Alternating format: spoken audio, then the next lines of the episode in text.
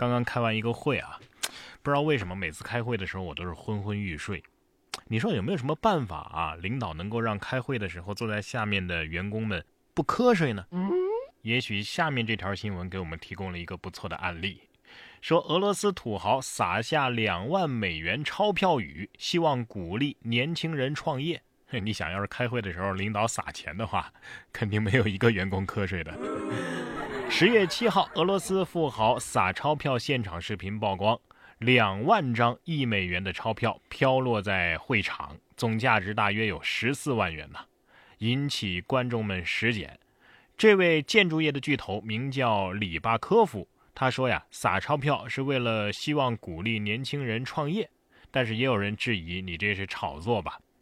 里巴科夫是俄罗斯一个实业家，全球富豪榜也是位列一千七百一十七位的，净资产就达到了十四亿美元。哦，哼，果然有钱人的快乐真的很枯燥啊。不过一块钱就能鼓励别人创业吗？你当大家都是许愿池啊？一块钱能买什么？四个窝窝头？其实这么多年啊，我也一直在想这个问题：我的钱都去哪儿了呢？他们都只是短暂的爱了我一下，就离开我去找别人了。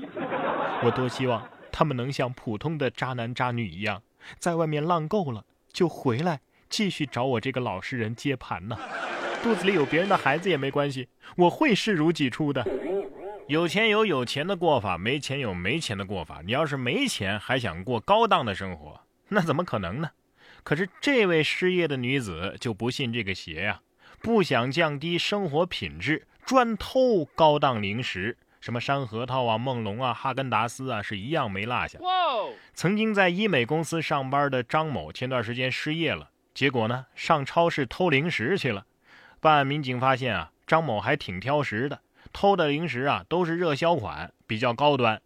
张某交代说呀，自己虽然失业了，但是不想降低自己的生活品质，先后偷了十多次。累计金额也达到了三千多块啊！目前小张已经被采取刑事强制措施。头可断，血可流，生活品质不能丢，是吧？连小偷都活得比我精致。一首太委屈献给吃食堂吃胖的自己。想减肥的时候，我就把这个新闻翻出来看一看。你想啊，你收入比他高吧？他失业了，没收入啊。你比他品德高尚吧？他偷东西呀，可是连一个小偷都能吃好吃的零食，凭什么你吃不到呢？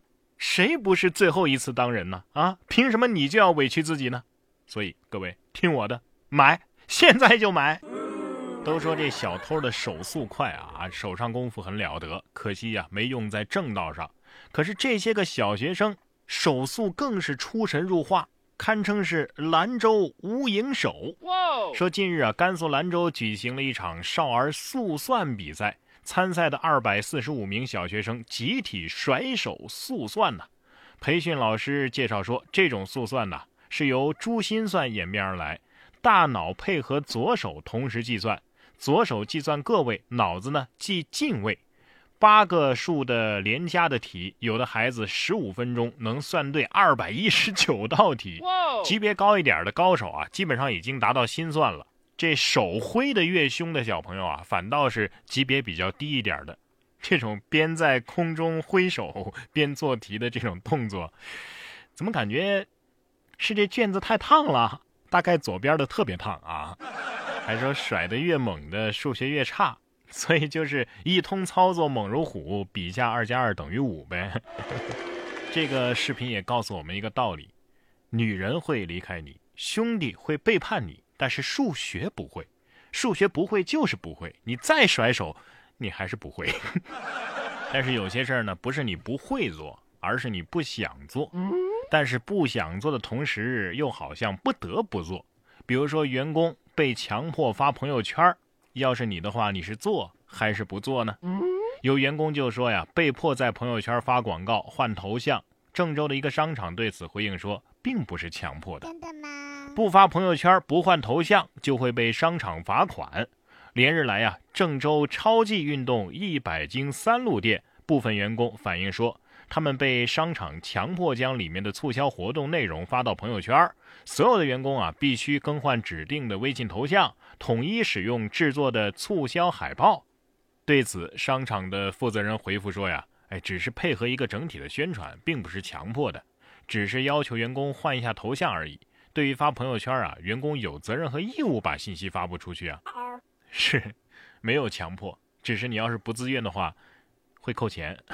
哎，建议员工可以这么怼回去，就说呀，你这头像里边零太多了，呃，我妈看着说不吉利，呃，不让换。然后你就可以观赏你的领导和你的妈妈的 battle 了。说真的啊，强制发朋友圈啊，公司里面的一些什么消息啊，啊，我发一个出去啊，作为员工呢，我可能有这方面的这个责任和义务。但是换头像就太过分了吧？啊，你当你是谁呀？你是我妈呀，还是我女朋友啊？对呀，我人可以摧眉折腰是领导，但是我的朋友圈不行啊！我的肉体卖给你就算了，我的灵魂你还想要？要可以，得加钱。这年头啊，要什么的都有啊，也不看看自己长了一张什么脸。下面呢，就有一位要一个吻的，说不亲我呀就不输密码了。醉酒的男乘客付费前突然索吻，的哥无奈的来了一个飞吻，结果还是被投诉了。近日，一位醉酒的男乘客向贵阳市运管局投诉一位司机拒载，然而工作人员调取监控之后，却发现啊，醉酒的乘客上车之后，驾驶员开始了一段奇幻之旅。怎么回事呢？乘客一会儿问啊，司机你有没有烟呢？一会儿又说，我觉得你开的好快呀，我头晕，我怕。等到了目的地之后呢，乘客连手机都拿不稳了。驾驶员帮忙找到了付款界面，乘客却突然要求驾驶员亲他一口，要是不亲的话就不肯输密码。驾驶员无奈啊，用手比了一个飞吻，乘客啊才把这款给付了。但是呢，不肯下车，驾驶员没办法。只能自己下车，等乘客的朋友来了之后，才将其带走。最后啊，这个乘客还是投诉了驾驶员拒载。估计司机当时脑瓜嗡嗡的啊，感觉自己头更秃了。各位出租车司机朋友们，大家呀，晚上单独开车的时候，特别是男孩啊，一定要保护好自己。这个世道对男人太苛刻了。